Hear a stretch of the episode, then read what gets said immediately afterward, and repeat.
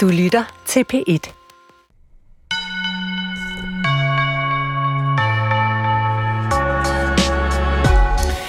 Jeg sidder her i studiet med to gode gæster, og det første, jeg får lyst til at spørge dem om, det er, ser jeg en lille smule syg ud? Hvis du kom i skadestuen, ville jeg sende dig hjem igen. Er det rigtigt? Jamen, jeg har faktisk en lille smule ondt, og vi skal lege øh, læge senere, og så afslører jeg, hvad jeg fejler, og jeg får måske noget behandling af mine to gæster, fordi det skal handle om øh, krydsfeltet mellem medicin og litteratur i dag, og det hedder narrativ medicin. Jeg er din vært og øh, hedder Nana Mogensen, og vi skal se på øh, denne her bog, jeg sidder med lige her, der hedder En hver sygdom er en fortælling. Den indeholder litterære tekster, og noget af det, vi skal tale om i dag, er, om kommende læger bliver bedre læger af at læse skønlitteratur. Dem, jeg har med mig i studiet i dag, det er øh, Morten Sodermand, som ville sende mig hjem fra skadestuen. Ja, beklager. Professor i global sundhed og indvandrermedicin og overlæge på indvandrermedicinsk øh, klinik. Hvorfor vil du egentlig sende mig hjem, Morten? Fordi at jeg ville forvente, at du ville forklare mig, hvad det var, der var problemet, siden du, du øh, var stået ud af sengen og kom hen i skadestuen.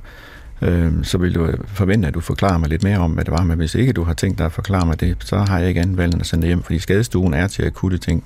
Men jeg vil nok øh, overveje og bede dig om at snakke med din læge, hvis der er nogle ting, der bliver ved med at komme tilbage, som kræver det kan jeg love dig for, at der er. Og jeg skal nok fortælle lige om lidt, hvad det er. Anders Jul øh, Rasmussen, du øh, er øh, lektor i narrativ medicin og kursusansvarlig på SDU, litteraturforsker. Velkommen til. Tak skal du have. Og du synes heller ikke, jeg så særlig syg ud. Jeg er jo ikke læge. Så, øh, så det vil være en lægemandsvurdering? Det er en lægemandsvurdering, så det afholder mig fra at gøre. Det afholder, okay. Men I underviser i hvert fald sammen på lægestudiet på SDU, altså de her kommende læger i det felt, der hedder narrativ medicin. Og det er det, man kan lære om, hvis man læser den her bog. Altså enhver sygdom er en fortælling. Den indeholder nogle af de tekster, som de kommende læger skal, øh, skal, øh, skal læse.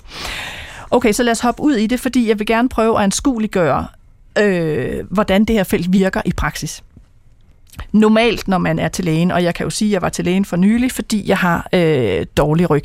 Jeg har haft en diskuspolaps, jeg er opereret, og nu tror jeg, der er kommet en diskuspolaps igen. Jeg har ondt i mine ben, så jeg gik til lægen. Øh, og så er man jo inde 10 minutter, det var jeg også.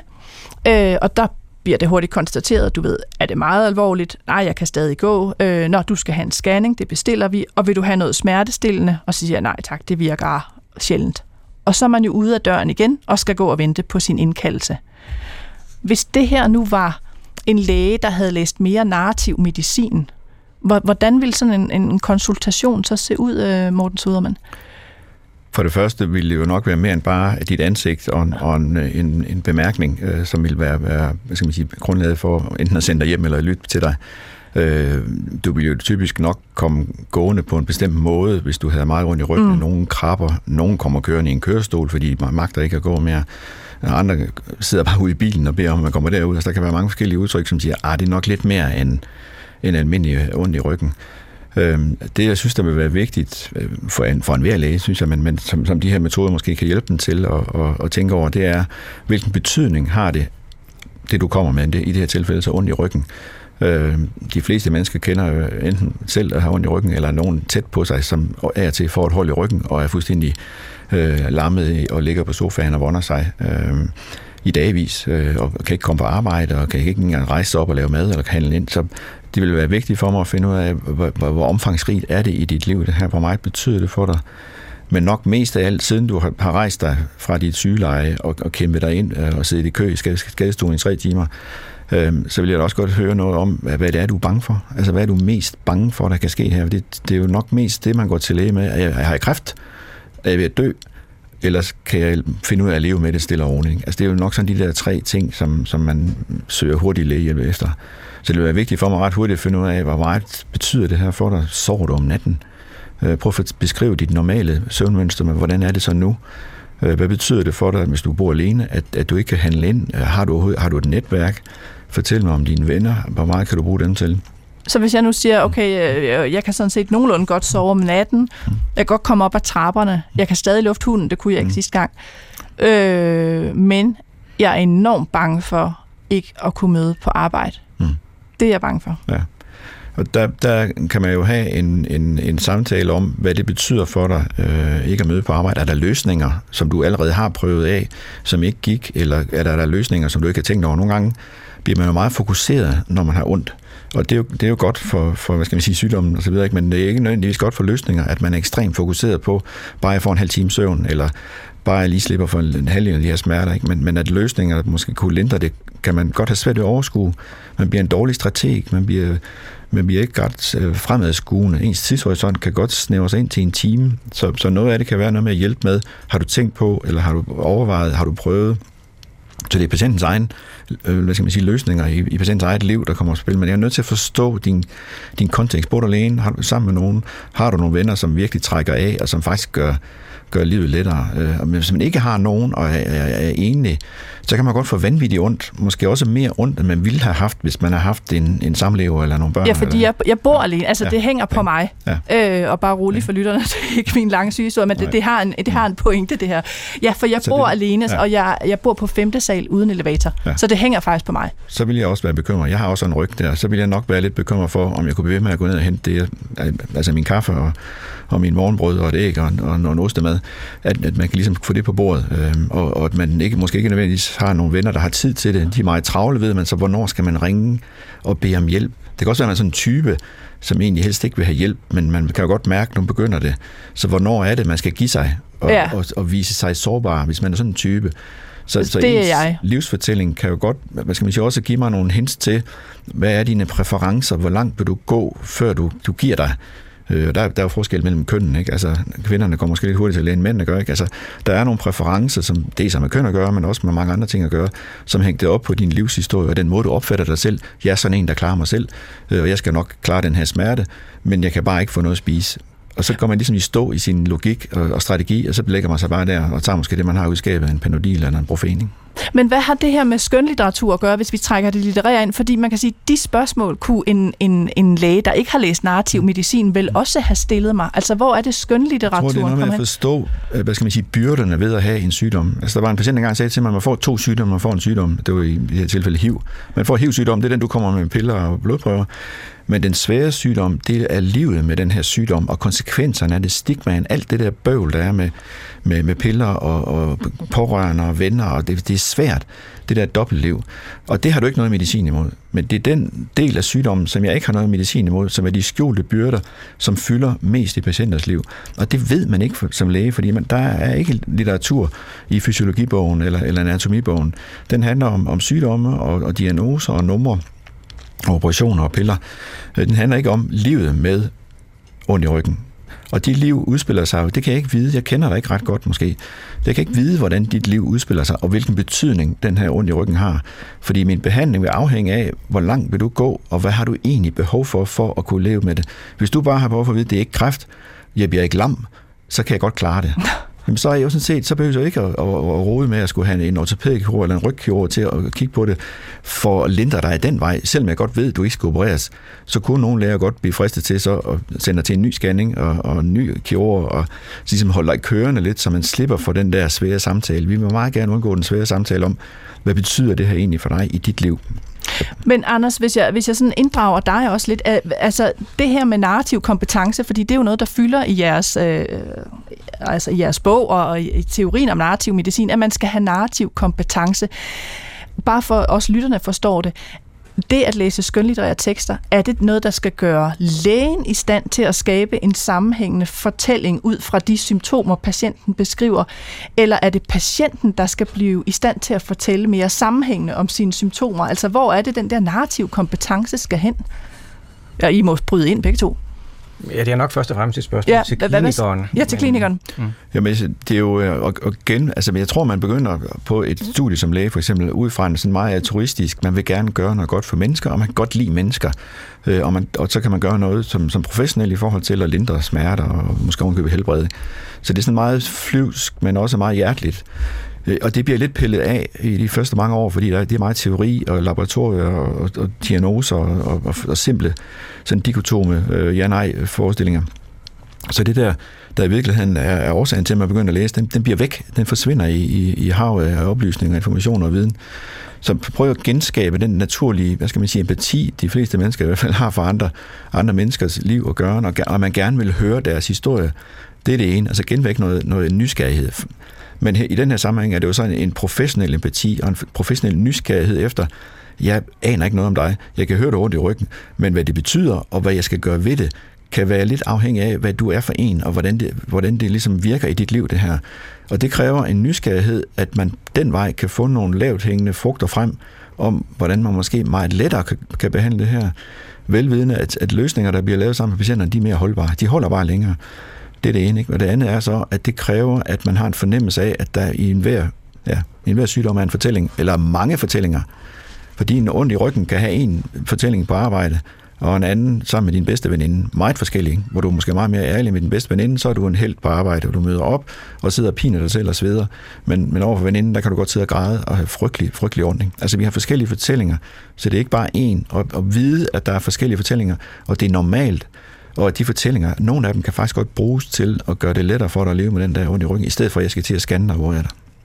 Men øh, når der så er de her for, forskellige fortællinger, og man udvikler de her narrative kompetencer, er det så fordi, man har læst meget skønlitteratur, altså øh, en mængde skønlitteratur om sygdom, eller er, det, er der en speciel type skønlitteratur, som I øh, råder de studerende til at læse? Fordi jeres øh, antologi består jo af altså ligesom to typer af tekster. Der er dem, der er sådan ligesom øh, skrevet af patienter pårørende, som også er forfattere, og så er der dem, der er skrevet af, af lægerne og de sundhedsfaglige. Så er al litteratur lige godt at læse, hvis man skal øh, øge øge sin empati?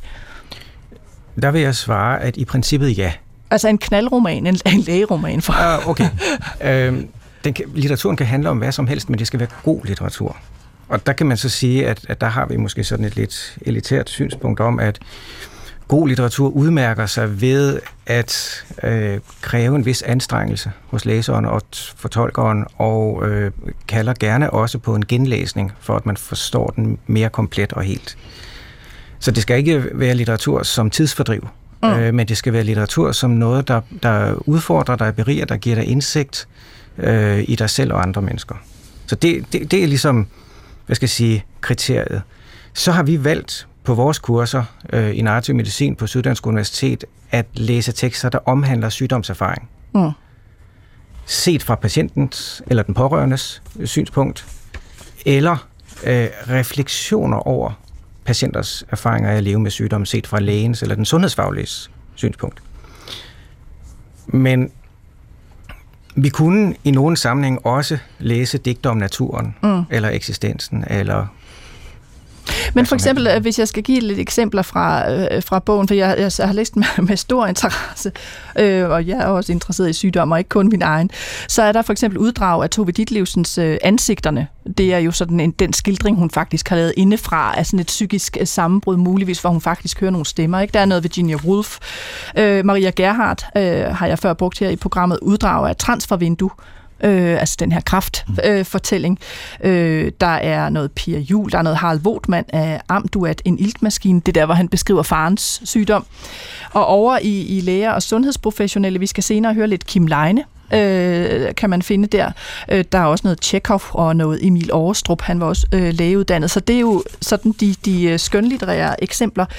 Men kan man sige noget om, Altså hvis man skal forstå det, så, så når jeg går til lægen øh, og får den der 10 minutters behandling, så er det en biomedicinsk tilgang. Det er sådan jeres, øh, jeres øh, terminologi for det. Ikke? Det er den biomedicinske mm. tilgang.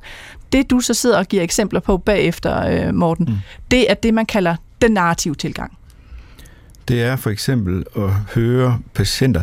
Patienter kommer rigtig mange, på engelsk hedder det cues, jeg kalder det prøveballoner. Altså sådan nogle små diskrete forsøg på at, at teste lægen, uh-huh. at du er en af dem, der gider at høre på mig. Ja. Om det, der virkelig betyder noget for mig. Og det er derfor det der lidt åndssvage spørgsmål, som er super godt. Hvad er vigtigt for dig i dag? som lægen skal stille lægen, øh, patienten, er så godt, fordi det er jo det, det handler om. Hvad er, hvad er det egentlig, du prøver at sige? Men, men hvis man ikke gør det, så kommer patienterne med sådan nogle små prøveballoner. Og der er et eksempel, der var med, hvor en, der sagde, at det lyder næsten som starten på en roman. Jeg har aldrig levet, og alligevel har jeg oplevet så meget. Der kan man sige, det var der noget at sige, og så gå videre i sin biomedicinske spor. Eller man kan sige, mm, det lyder som, som noget, det, man kunne måske ringe en klokke, eller man kunne spejle det i noget, man havde læst. det lyder som, som noget, jeg er nødt til lige... Det kan godt, man lige skal lade den hænge lidt, men jeg skriver den lige op, og så kan det være, at vi kommer tilbage til den, når, når lejligheden måske passer sig lidt bedre. Men det var en prøveballon. Jeg har set den, jeg har hørt den, jeg skriver den ned. Vi, den tager vi lige måske, hvis man ikke har tid i dag, så tager man den næste gang. Øh, min krop har åben 24-7. Så det er simpelthen sådan nogle, øh, altså, og man kan sige, det er det, hvor lægen bliver skærpet, eller de kommende lægestudier, de bliver skærpet i deres opmærksomhed også over for det. De bliver sensibiliseret til at høre de der virkelig, hvad skal man sige, små prøveballoner, der kommer, med, som er råd til Europa om hjælp. Ikke? Det er virkelig det her, jeg gerne vil snakke om, men jeg er ikke sikker på, om du vil høre på det. Vi skal tage en af, af kerneteksterne øh, i jeres antologi, også en, jeg holder meget af i øvrigt. Øh, den skal vi høre øh, lige om lidt. Det er øh, øh, Karoline Albertine Miner, der har skrevet en ret øh, fantastisk øh, tekst. Men inden vi kaster os over det, så lad os øh, lige snuppe lidt øh, musik fra en af verdens kendteste lægeserier på tv. Det er nemlig Skadestuen. IR, som den hedder på engelsk. Og det er den med George Clooney, der rullede over skærmene i 90'erne. Mere skønlitteratur lige om lidt.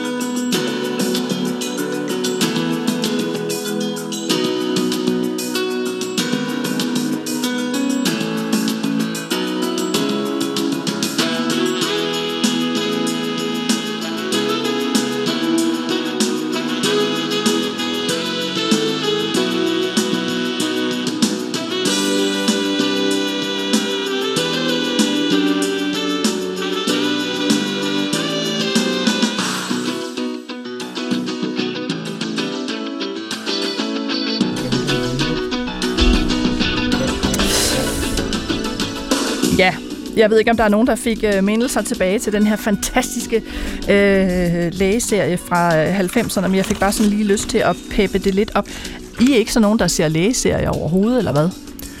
Jeg har øh, tre teenagebørn, eller haft, som var fuldstændig vilde med dem, og vi havde min kone også læge. Der er ikke noget værre end at se lægeserier, men, men det er voldsomt morsomt at se det sammen med sine børn. Men det må da være rimeligt. Altså tænk at være barn og opvokset med to lægeforældre. Jamen, der er heller ingen af dem, der er læger. Det er lige langt væk. Nej, det er en af folkesundheds Nå, jeg vidste det. Men, men øh, læger, nej. Uha da. Der kommer mere lægemusik senere, så I kan godt glæde jer. Øh, fordi nu hopper vi øh, over i det skønlitterære. Øh, som sagt, den her store antologi, der er kommet i narrativ medicin, det skal handle om øh, en ret fantastisk novelle af Karoline Albertine Miner, som også er en, en selvbiografisk novelle, har hun været meget åben omkring. Den hedder Sovens Have, og den er fra den øh, samling, der hedder Velsignelser fra 2017. Vi skal høre et lille sammenklip af novellen, så lytterne kan følge med. Den handler om en ung kvinde, øh, som har en kæreste, der kommer ud fra en ulykke øh, og, og slår hovedet og mister en hel del af hukommelsen. Han bliver øh, til en faktisk helt andet menneske. Den er oplæst af min øh, kollega Katarina Levkovic, så prøv at lytte med her øh, de næste fire minutter og få altså en, øh, en form for smagsprøve på, hvad det er, de lægestuderende læser på det her kursus. På en bænk i Enghaveparken gav vi bare op. Jeg blev siddende og så ham halte væk i sin halvlange sorte frakke, med en stor trang til at skyde ham i ryggen. Jeg ønskede at se ham falde sammen og blive liggende i gruset. En parodi på et menneske. Men det var mig, der var umenneskelig. Jeg magtede knap nok at behandle ham med respekt, men slog og bed og spyttede og sparkede. I løbet af det år, der var gået siden ulykken, havde jeg ødelagt et antikt forstørrelsesglas, vores dør, en bog med Manaras tegninger og flere af hans sweatre. Jeg gik tilbage til den forretning, vi havde forladt tomhændet, og købte en mundharmonika og et puslespil til vores søn. Den dag i Enghaveparken var det fem år, 6 måneder og 15 dage siden, jeg blev ansat som receptionist hos arkitekterne, og første gang jeg i samme bevægelse så og elskede den ni år ældre M, tværs igennem et højloftet modelværksted. To år og syv dage siden jeg fødte vores søn, og et år og fire dage siden barnets far slog hovedet mod først taxaens forrude, hvor det efterlod spindelvævslignende bristninger i glasset, der på asfalten, med en sådan kraft, at hans hjerne rikochetterede i kraniet. I traumecenterets venteværelse kunne jeg igen lugte produkterne i mit hår, mens bønden steg i mig som damp og kvalme. For at fylde tiden med andet end redsel, gentog jeg den uden ophold. Lad ham ikke dø. Jeg er ikke færdig med at lære. Jeg er ikke færdig med at elske, bad jeg. Lad det ikke være ham. Lad det være en anden. Kunne jeg forvandle kroppen? I sidste øjeblik bytte den ud med en tilfældig fremmed? Han lå nøgen og tildækket på briksen. Det var hans urin i den materede plastikpose. Lugten af fest stod om hans krop. Jeg kyssede panden og kindbenet, der glitrede af asfalt, men endnu ikke var hævet op, som det skulle gøre over natten. Skældte ham blidt ud. Du lovede mig dit, du lovede mig dat. I slutningen af marts blev vi indkaldt til udskrivningsmøde. Solen skinnede. Der var en forventningsfuld stemning omkring bordet. Jeg sad for enden. Vi var æresgæsterne ved siden af M, der havde kalenderen slået op foran sig. Han skrev som før med versaler, men bogstaverne var store og hældede barnagtigt, som tiltrukket af en magnet i nederste højre hjørne. Neuropsykologen lagde ud, så fik resten af teamet ordet efter tur. På det tidspunkt havde M selv taget bussen ind til byen og besøgt lejligheden to gange. Senest da han, som led i udskrivningen, købte ind til og efterfølgende tilberedte en omelet med manchego og aspars. Efter at have overværet ham lave mad, pakkede ergoterapeuten sine ting og efterlod os alene. Vi spiste omeletten i den kolde stue. Radiatorerne havde været slukket hele vinteren. Han skar omeletten ud og lagde et stykke over på min tallerken. Det var en god omelet, og vi spiste op. Jeg længtes desperat ud af min krop, som man kan gøre det under en madforgiftning eller i minutterne før en eksamen. Sygdommen, der på hospitalet nærmest virkede naturlig, var umulig at ignorere nu, hvor han igen befandt sig i lejligheden. Vi spiste i tavshed med jakkerne på. Jeg smilede opmuntrende til ham. Han var dybt og aldeles forandret for mig. At vågne op er bare savnet, der begynder forfra. Hårdere.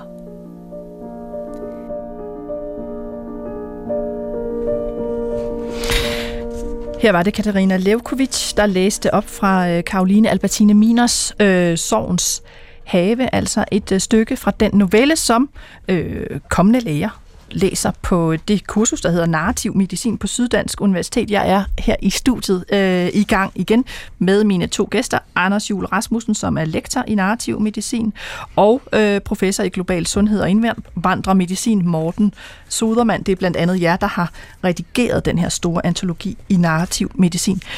Øhm, hvorfor er den her novelle med i, i antologien? Hvad siger du, Anders? Altså, hvorfor er den udvalgt? Jamen, novellen er et eksempel på et stykke litteratur, som præsenterer os for en fortælling og beder os som læsere at reagere på den fortælling. Øh, man kan blive berørt af den, man kan gøre sig en erfaring, eller øh, få en erkendelse. Og det er den slags litteratur, vi gerne vil præsentere øh, de medicinstuderende for. Øh, og så etablerer vi et rum, hvor det er trygt at sige noget om teksten, øh, forsøge at opnå en, en fælles forståelse af også nogle af de ambivalenser, der er i teksten. Fordi teksten handler om en ulykke, men den handler måske allermest om, hvad der sker efter ulykken øh, hos den pårørende. Mm. Og, og, i, og i den pårørendes tvivl på, om de har en fremtid sammen, og så beslutningen om at gå fra ham. Og hendes egen skam over at måtte træffe den beslutning og gå fra ham. Men er, er det det, altså når der så sidder sådan nogle lægestuderende, skal de, altså, er det for at lære om den pårørendes perspektiv, eller er det for at lære, hvordan kan hjerneskade øh, virke hos en patient, eller altså hvor er det, I sætter ind, når, når I så analyserer teksten på kurset? Hovedfokus er på, hvordan den pårørende oplever øh, hele det her rehabiliteringsforløb, mm. og også det brud, som en alvorlig ulykke eller alvorlig sygdom kan være i unge menneskers liv. Øh, det er hovedfokus, men, men, men jeg plejer også at perspektivere med et essay af Oliver Sacks, den amerikanske neurolog, der beskriver en patient, øh, som han har haft, Jimmy G., som også har en meget svær øh, svækkelse af sine kognitive funktioner, altså sine erindringer om sig selv, mm-hmm. som faktisk har et, et hul på 30 år i hans liv, han slet ikke kan huske noget om. Øh, og, og bliver af neuropsykologien betragtet som et ulykkeligt tilfælde, og, og, og går også, da han møder ham, rundt restløs og, fortvivlet. Men han lærer ham så at kende, stiller nogle af de spørgsmål, som, som Morten indledningsvis også eksemplificerede, man kunne stille til, til en sådan øh, patient, øh, og, og finder faktisk ud af, at han stadig har sansemodtagelighed, han har stadig viljestyrke, han har stadig aspekter af det, vi vil karakterisere som menneskelig identitet, et jeg, et selv. Altså selvom han har den her øh, hukommelsesdefekt, ja, altså han kan ja. kun huske tilbage ja. fra altså lang tid tilbage, ikke hvad der lige er sket. Men neuropsykologien, biomedicin, den upersonlige psykologi vil betragte ham som ingenting. Altså som, som, som en person, der er tabt. Mm-hmm. Øh, men, men hvis man kigger individuelt på det, og, og også øh, fører ham ind i nogle andre sammenhænge, han kommer ind i kirkens rum, og øh, han går også ud i haven. Altså æstetisk, religiøst, kulturelt kan man faktisk godt nå ham og se, at han finder en form for ro. Så man kan også godt lave det perspektiv og kigge på den person, der kom ud for ulykken i Minos novelle, men, men vores hovedfokus er, hvordan den pårørende oplever øh, tabet af en, en, øh, en jævnaldrende, som er far til deres fælles barn. Men øh, øh Morten Sødermann, nu, øh, ja, nu kan man vel ikke sige, at du mangler øh, empati. Du øh, har jo været med til at grundlægge kurset også øh, på SDU og, og læser meget, men hvad, altså, som lægefaglig, hvad gør sådan en novelle så ved dig, altså når du læser øh, Karoline Albertine Miners novelle? Det er lidt øh, underligt at, læse den igen, faktisk. Jeg læste den på vej over i toget, fordi vi har faktisk lige haft en situation, der ligner rigtig, rigtig meget. Øhm, og, og, hvor, og når du siger, vi har haft... Altså, altså i klinikken, en, en indvandrermedicinsk meget ung kvinde, som, ja. som under slutningen af graviditet fik en, en stor hjerneblødning og, og blev svært, svært handicappet af det, og har ikke noget sprog, øh, en lille smule sprog, øh, en flygtningefamilie. Øh, og hvor han i den fortælling, der ligesom kommer ud af de her redskaber, kommer der sådan en fortælling ud om, at han nok har giftet sig lidt opad, øh, øh, og skruet opad, som man siger det, ikke? Altså, og, og det er svigerfamilien ikke øh, sen til at, at, bebrejde ham og, og omgive ham med. Og han også lidt øh, får skylden for, at hun er havnet i den der situation. Øh, det, der var vores udfordring, er, at han har en, en sådan gudsbenået tro på, at hun skal nok blive normal igen. Øh, der er nu gået noget tid, og det ser sådan relativt stabilt ud, og der bliver nok ikke meget mere end sådan vedligeholdende behandling. Men hans tro er, at han skal have sin, sin dronning, sin prinsesse igen. Øh, og det hans arbejde er at genskabe den fantastiske kvinde, han var gift med, eller som er stadig gift med, men, men hun er jo en helt anden, som i bogen her. Og det er faktisk en utrolig svær øh, opgave som, som, som læge og som sygeplejerske at, at gå ind i det uden at, at ødelægge hans håb. Fordi hans håb driver også al den som siger, genoptræningsiver, der er omkring hende, og holder hende formentlig i live. Øh, men, men hvor, hvornår skal man skrue ned for hans optimisme, og hvornår skal man bruge den til faktisk at, at bevare energien i, at det her skal nok blive til noget øh, en gang. Ikke? Øh. Men er det så, novellen kan gå ind og til den sundhedsfaglige og sige, øh, det er okay at stoppe? Eller altså, hvad, hvad er det sådan konkret? Altså, den kan jo, altså, for det første provokerer den jo nok til, at man reflekterer over, hvad vil jeg selv gøre? Mm. Altså, det er jo meget, meget nærværende. Novellen er ekstremt konkret, på, på nogle planer i hvert fald og meget, meget nærværende, hvad vil jeg egentlig selv gøre ja. i det her? Ikke? Og det er jo det, vi tit glemmer som læger, det er sådan, hvad vil jeg egentlig selv gøre? Nå, jeg håber bare, at jeg havner i en situation, og så lader man, ignorerer man det. Men jeg synes, at litteraturen kan ligesom holde en kørende, men med, og som vedligeholde nogle, nogle overvejelser, som er lidt dybere. Hvad, hvad ville du egentlig selv føle, hvis du sad her, og, og nogen sagde til dig, at du havde, der var en patient, jeg, han sagde, at jeg havde dårlige år. Jeg så ikke komme på sygehuset mere, fordi han sagde, at jeg havde dårlige år, det er også min skyld. Og sådan. Altså med, med små bemærkninger kan man jo skabe en fortælling, som bliver en central del af patientens liv, hvis ikke man gør det ordentligt og, og, og sensitivt og fornuftigt. Man har ikke et dårligt år, man har måske år, der er svære at stikke i en andre, men det er jo en anden fortælling. Og her tror jeg, at sådan en fortælling som den her vil tvinge enhver tror jeg, uanset hvem man er, til hvad vil jeg egentlig gøre her? Ikke? Øh, og, og når man så også ovenikøbet i undervisningen bliver tvunget til virkelig at gå i detaljer med, hun observerer jo alt muligt. Mm. Ja. Så man tænker, hvorfor gør hun det? Ikke? Men patienter observerer, og pårørende observerer alt muligt. Der er en rød stol, som er ubehagelig, fordi den er rød. Jamen hold op, den er bare rød. Jamen, den minder mig forfærdeligt meget, så jeg vil ikke have røde stole mere. Ikke? Men hvordan reagerer de, de studerende så, øh, Anders, når de, når de læser den her novelle? De fleste bliver, bliver øh, følelsesmæssigt berørte. Uh-huh. Øh, måske også fordi, at det er unge mennesker, den handler om. Så de har let ved at lave identifikation. Det kunne være mig selv eller en, jeg kendte. Øh, men så er den jo også skrevet i et sansemæssigt metaforisk sprog. Det kan man også høre fra oplæsningen her. Det er jo ikke et klinisk, nøgternt, øh, tørt, dødt sprog. Det er jo et sprog, som aktiverer øh, både vores øh, indlevelsesevne, men også vores krop og kropslige fornemmelse. Øh, så den, den rækker ud efter os og, og, og, og vil os noget. Og det, som er formålet med, med vores undervisning, det er jo både at træne læsningen af tekster som den her, men så også at sætte de studerende i gang med selv at skrive i forlængelse af en sådan nærlæsning. Hvor de jo også gerne må bruge et sprog, som er lidt rigere end, end, end det klinisk øh, mm. eksakte sprog, øh, for at træne deres forestillingsevne og deres indlevelsesevne. Så, så det vil sige, det, det vi kort sagt træner med dem, det er læsning og skrivning og højt læsning af de tekster, de selv skriver, og det at fortælle og lytte. Så det er de der forskellige positioner, man kan indtage i forhold til historier om sygdom, vi træner. Men vil der ikke altid være, øh, og nu taler jeg jo af, erfaring for at, at have mødt forskellige læger i mit liv, altså vil der ikke altid være en stor gruppe læger, der siger, at jeg har søgt over i medicin, fordi jeg interesserer mig for det biomedicinske og blodprøverne og celleprøverne, øh, og ja, så må jeg ligesom leve med patienten, men det er det andet, der interesserer mig, øh, og så kan jeg godt gennemgå det her kursus, hvis jeg absolut skal, men, øh, men i virkeligheden interesserer det mig ikke så meget. Altså man kan godt udsætte studerende for kurset, men det er jo ikke alle, der vil tage det ind overhovedet. Det er ikke alle, der vil tage det ind, men jeg tror faktisk, det er en lille gruppe af studerende, som er rent principielt afvisende over for, at det har relevans at vide, hvordan sygdom opleves i et konkret levet liv mm. og at det har relevans at reflektere over etiske spørgsmål. Altså, hvordan skal neuropsykologen gå til den pårørende her? Så neuropsykologen vælger jo også at sige, at du forlader sorgens have bærende på en gave, og det bliver den pårørende Et meget provokerende meget udsagn. stærkt provokeret ja. af. Så mm. der er jo også nogle etiske overvejelser, som, som Morten også eksemplificerede fra sin klinik. Hvor langt skal jeg gå? i forhold til at give håb og tage håb øh, fra, fra de pårørende. Der er meget få lægestuderende, som ikke synes, det har relevans mm. for deres uddannelse. Og jeg skal lige sige, lige nu er det her kursus obligatorisk på SDU, men det er ikke obligatorisk endnu, for eksempel på Københavns Universitet inden for, øh, for medicin, men det er noget med, at, at det er under overvejelse. Ja, de har et lignende kursus, de har et lignende som kursus. de overvejer at gøre obligatorisk, men det kalder de ikke for narrativmedicin.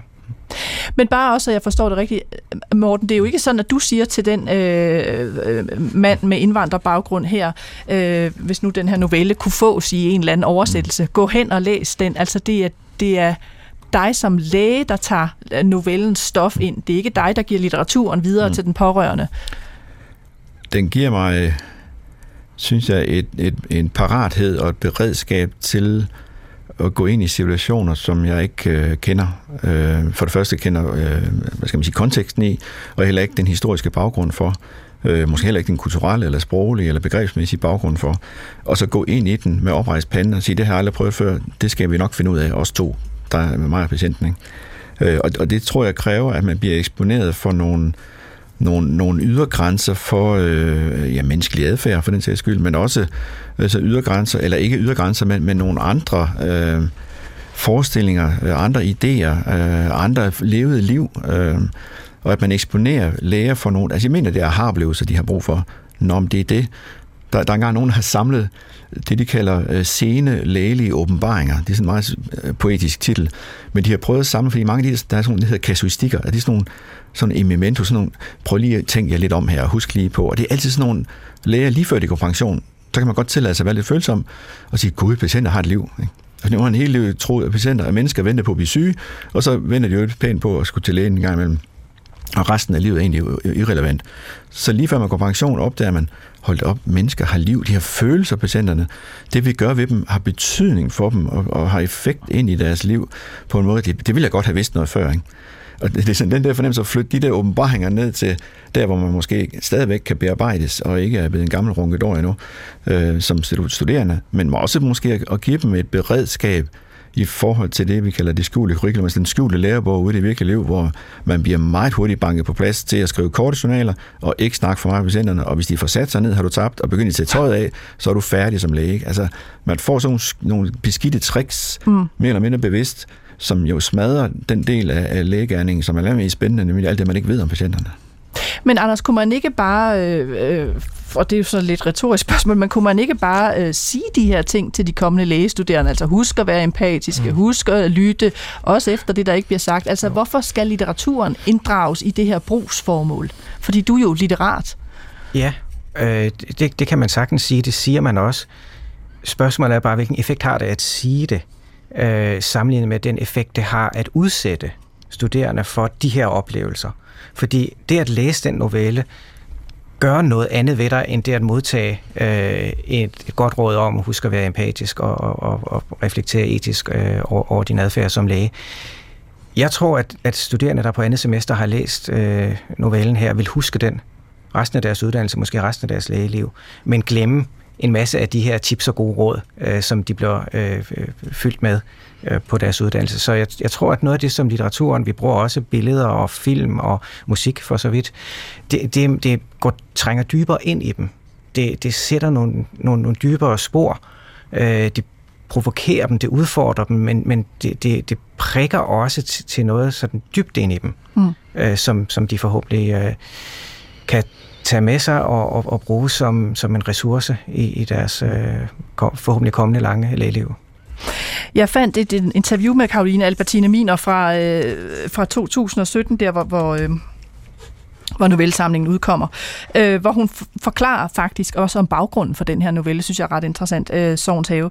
Hun siger øh, om den oplevelse, hun selv havde, da, da den daværende kæreste slog hovedet i den her ulykke. Det var en svær situation, fordi jeg ikke havde nogen værktøjer. Man ved jo godt, at folk kan dø, men du ved ikke, hvordan det er, når de pludselig ikke længere kan genkende dig. Det findes der ikke nogen historie om. Du har ikke lært, hvordan du skal forholde dig til den situation af nogen. Øh, så på den måde øh, får hun vel også skabt et eller andet form for sprog i forhold til den ret enestående situation. Mm. Synes jeg. Jeg kan sige, hun ikke har læst, hun har så ikke læst Oliver Sacks øh, essays, men øh. øh det, kan, det, kan, det kan hun jo så øh, det kan hun jo så øh, så gøre øh, nu. Øhm. Men jeg vil bare sige, der er noget der altid har pint mig lidt, det er det eneste fag jeg kan huske fra lægestudiet. Jeg læste i 10 år af forskellige grunde, jeg var ude at rejse sådan.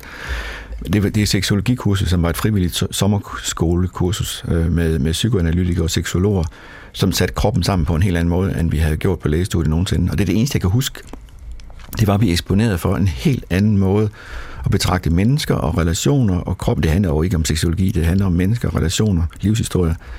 Det var det eneste fag, jeg havde. Som, og det, jeg synes, det det her kan, det som seksologien kunne under mit studie, nemlig eksponere folk for, for liv, levet liv, og hvad det betyder at være patient, og hvad, hvordan læger kan påvirke mennesker med små bemærkninger om dårlige over eller andre besynderlige små bemærkninger, som, som mærker dem for livet. Uden man Men nu har I jo begge to siddet her og talt meget varmt om den narrative øh, medicin i forhold til for eksempel biomedicin. Øh, øh, hvad skal man sige? Øh, og, og der må man jo bare sige, det fylder jo stadigvæk så, så, så lidt, så hvis det er så godt, som I siger, lidt provokerende spurgt, hvorfor er det så ikke halvdelen af lægeuddannelsen? Fordi øh, det er jo patientmøder.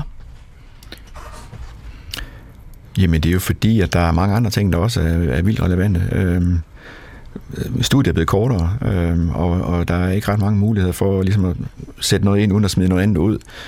Øhm, der, der kommer flere og flere sådan laboratoriebaserede øh, teknikker og, og teknologiske problemstillinger, som ikke var der for, for 20 år siden. Øhm, så, så alt skal jo ligesom ind øhm, på en eller anden måde i en, i en ret fixeret øh, studie, men, men noget af det, vi jo gerne godt kunne tænke os, var måske, at, at, at, at de alle sammen bliver eksponeret for, for nogle, nogle levede liv, som måske ikke er, er fra Ligustervænge mm. øh, eller, eller Nordsjælland. Altså, det kommer fra nogle helt andre miljøer, øh, og, og nogle, også levet patientliv, som de ikke er eksponeret for før. Øh, og, og så kan man måske tilbyde nogle, nogle øh, til de særligt interesserede, som vil vide mere og være klogere på det, ikke? Nogle, nogle sommerskoler, hvor det kan få lov at fylde det, som det jo i virkeligheden burde gøre. Og så kan det være, at man den vej kan gøre folk opmærksom på, at det er faktisk noget, der betyder noget. Fordi meget af det behandling, vi har, øh, altså det virker jo ikke på den forkerte patienthistorie. Altså den forkerte sygehistorie har jo ikke nogen mening, hvis man fjerner det ene ben, øh, og det skulle have været et andet, eller slet ikke skulle have været nogen, nogen ben. Altså den første, der fik en ansigtstransplantation, en fransk kvinde, hun begik selvmord. Hun kunne ikke leve med det. Hun er formentlig blevet overtalt af nogle, nogle ambitiøse øh, kirurger øh, og laboratoriefolk i, i Paris, ikke? Øh, men, men der var jo ikke nogen, der tog den snak med hende. Er du sikker på, at du vil det her? For mm. det ville hun faktisk ikke. Hun begik selvmord. Og så kan man måske også sige, at der er ikke nogen grund til at sætte en hård modsætning op mellem mm. biomedicin og narrativmedicin. Altså, altså det skal i samspil i virkeligheden? Idealet er, at der kun er én medicin. Mm. Mm.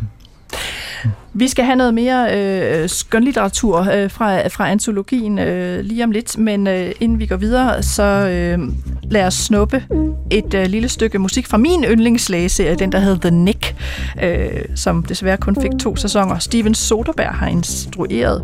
Den foregår i år 1900 på et øh, hospital i New York, hvor Clive Owen, kender I ham, den øh, engelske skuespiller, spiller en meget lækker, men også meget morfinafhængig kirurg.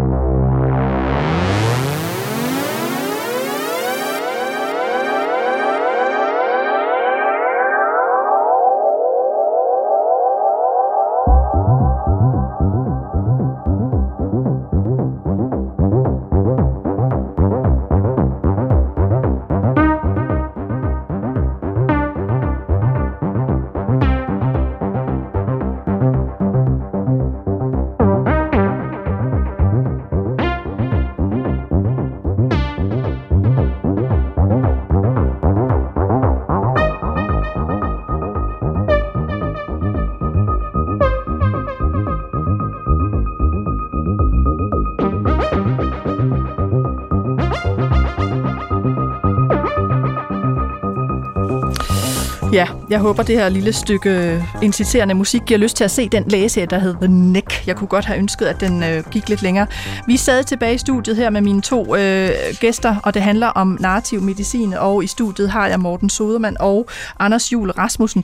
Øh, og vi sad også lige og rundede, at jeg nok var en meget træls øh, patienttype, har jeg altid troet, fordi jeg møder op til konsultation og øh, øh, ved, hvad jeg fejler, og jeg ved, hvad jeg vil have. Øh, er jeg meget træls som patienttype? Nej, altså igen er der jo nogle narrative metoder, der skal til for at greje, øh, altså enhver patienttype for den sags mm. skyld, og her vil det være vigtigt at vide, hvad, hvad det er, der driver dig til at, at læse det op på det hele. Øh, og hvad, Mistro mod øh, autoritet? Ja, det er jo også en, en, der er måske også noget angst i det, ikke? Og, og noget, noget, nogle, nogle erfaringer, du har haft, hvor du er blevet misforstået, eller hvor lægen ikke hørte efter. Altså, der kan være alle mulige grunde til det. Derfor, der, igen, jeg er nødt til at forstå, hvorfor du er landet der, hvor du er, og, og hvad det betyder for dig, og hvad gør det for dig at komme med internet under armen og, og, og bestille en scanning allerede. Ja, inden jeg træder ind ad døren. Ja, og, og hvad tror du det, omvendt, hvad tror du det gør ved mig mm. som fagperson? At, at Bliver pisse irriteret. Og jeg tænker virkelig, at vi lige skal have en snak, og du ja. gider ikke at snakke.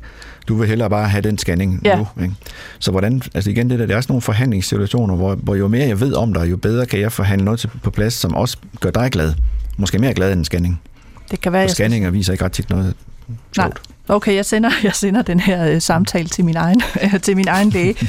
Vi, vi skal videre til en øh, sådan ret grum tekst, synes jeg, som du har valgt, øh, Morten, i, i jeres antologi. Det er, øh, den er skrevet af Kim Leine. Han er jo så både øh, uddannet sygeplejerske og forfatter. Det er jo ret interessant.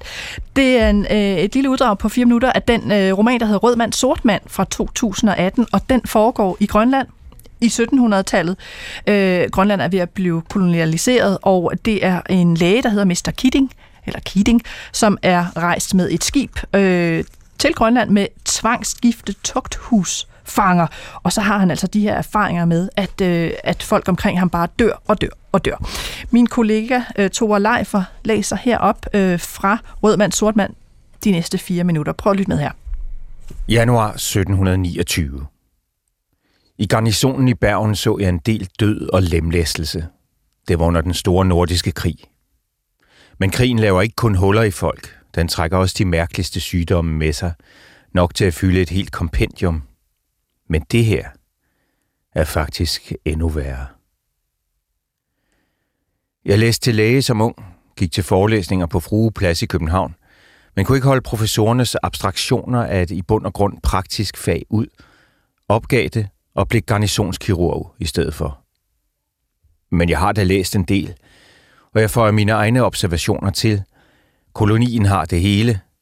Tæring, vattersot, svindsot, bullenskab, forrådnelsesfeber, gallefeber, nervøs feber, putridfeber, barselsfeber, sultfeber, koldfeber, kataralsk feber, sprinkler, der også kaldes skibsfeber, blodgang, skørbu, alle har skørbu efterhånden, og der har endda været flere tilfælde af franske pokker. Der er sår, der ikke vil hele, spontane benbrud, hårtab, udfald af tænder, diarré, ex ano ud af anus, men også ex ora ud af munden. Det så jeg ikke i Bergen. Folkene tror, det skyldes, at den syge har et afføring. Desperat af sult efter en variation i den ensformige kost. Men jeg gør mine observationer. Jeg lytter til tarmene og hører de høje, klimprende tarmlyde, der tyder på en torsion, en forvridning, med deraf følgende blokering. Og ud skal det jo lortet, og det finder altid en vej, altså opad. Der er afsindighed, det er ret almindeligt. Rasende, ødelæggende afsindighed, og sløv, afmægtig afsindighed. Der er selvfølgelig selvmord, dinglerne, der hænger der om morgenen med salige grin. Jeg besøger Titia hver dag. Hendes afsindighed er en gåde, jeg har sat mig for at løse. Jeg vil kort sagt gøre jomfruen rask. Jeg er sikker på, at det kan lade sig gøre. Jeg læser i bøgerne, men bøgerne giver mig ikke noget svar, bortset fra det sædvanlige om galle og blod og dæmonisk besættelse. Det må jo kunne lade sig gøre. Der er noget i hendes krop, der er lave. Jeg vil finde det, og jeg vil rette op på det. Jeg giver hende et skoldhedt bad med krydderurter fra vildmarken. Kom, lille Titja, baljen er klar. Da hun ligger nedsænket i det varme, duftende vand og ved at falde i søvn, hælder jeg uden varsel flere spandfulde knust is i baljen. Hun skriger og vil op, men jeg står klar med opsmøjede ærmer og presser hende ned i det iskolde vand med magt. Jeg gør det for at hjælpe dig, brøler jeg. Den tynde, blege krop med den svulmende mave vrider sig ned i vandet. Hun krasser og bider. Jeg kalder på skort, og sammen løfter vi hende op af baljen, lægger hende på sengen og frotterer hende. Jeg vil give dig denne behandling, indtil din galskab forsvinder, siger jeg til hende. Hvorfor du ond ved mig, mester Keating, siger hun. Det er ikke dig, jeg er ond imod, siger jeg, men din afsindighed. Dit sind er delt i to, en gal og en fornuftig. Det er den gale, vi må jage væk. Jeg taler med Pors om behandlingen og beder ham holde øje med, om der sker nogen ændring med hende. Og der ser ud til at indtræde en forbedring. Hun virker ligesom mere samlet, siger Pors. Hun har fortalt mig om tiden hos nonnerne. Det var helt fornuftigt, altså fortællingen. Nonnerne var selvfølgelig afsindige. Jeg tror, det er der, hendes galskab stammer fra. De piskede hende hver morgen i flere år med pilekviste. Men jeg tror ikke på metafysiske forklaringer eller sentimentale fortællinger om barndommens trængsler. Jeg tilhænger af den nye filosofi om, at kroppen er en maskine.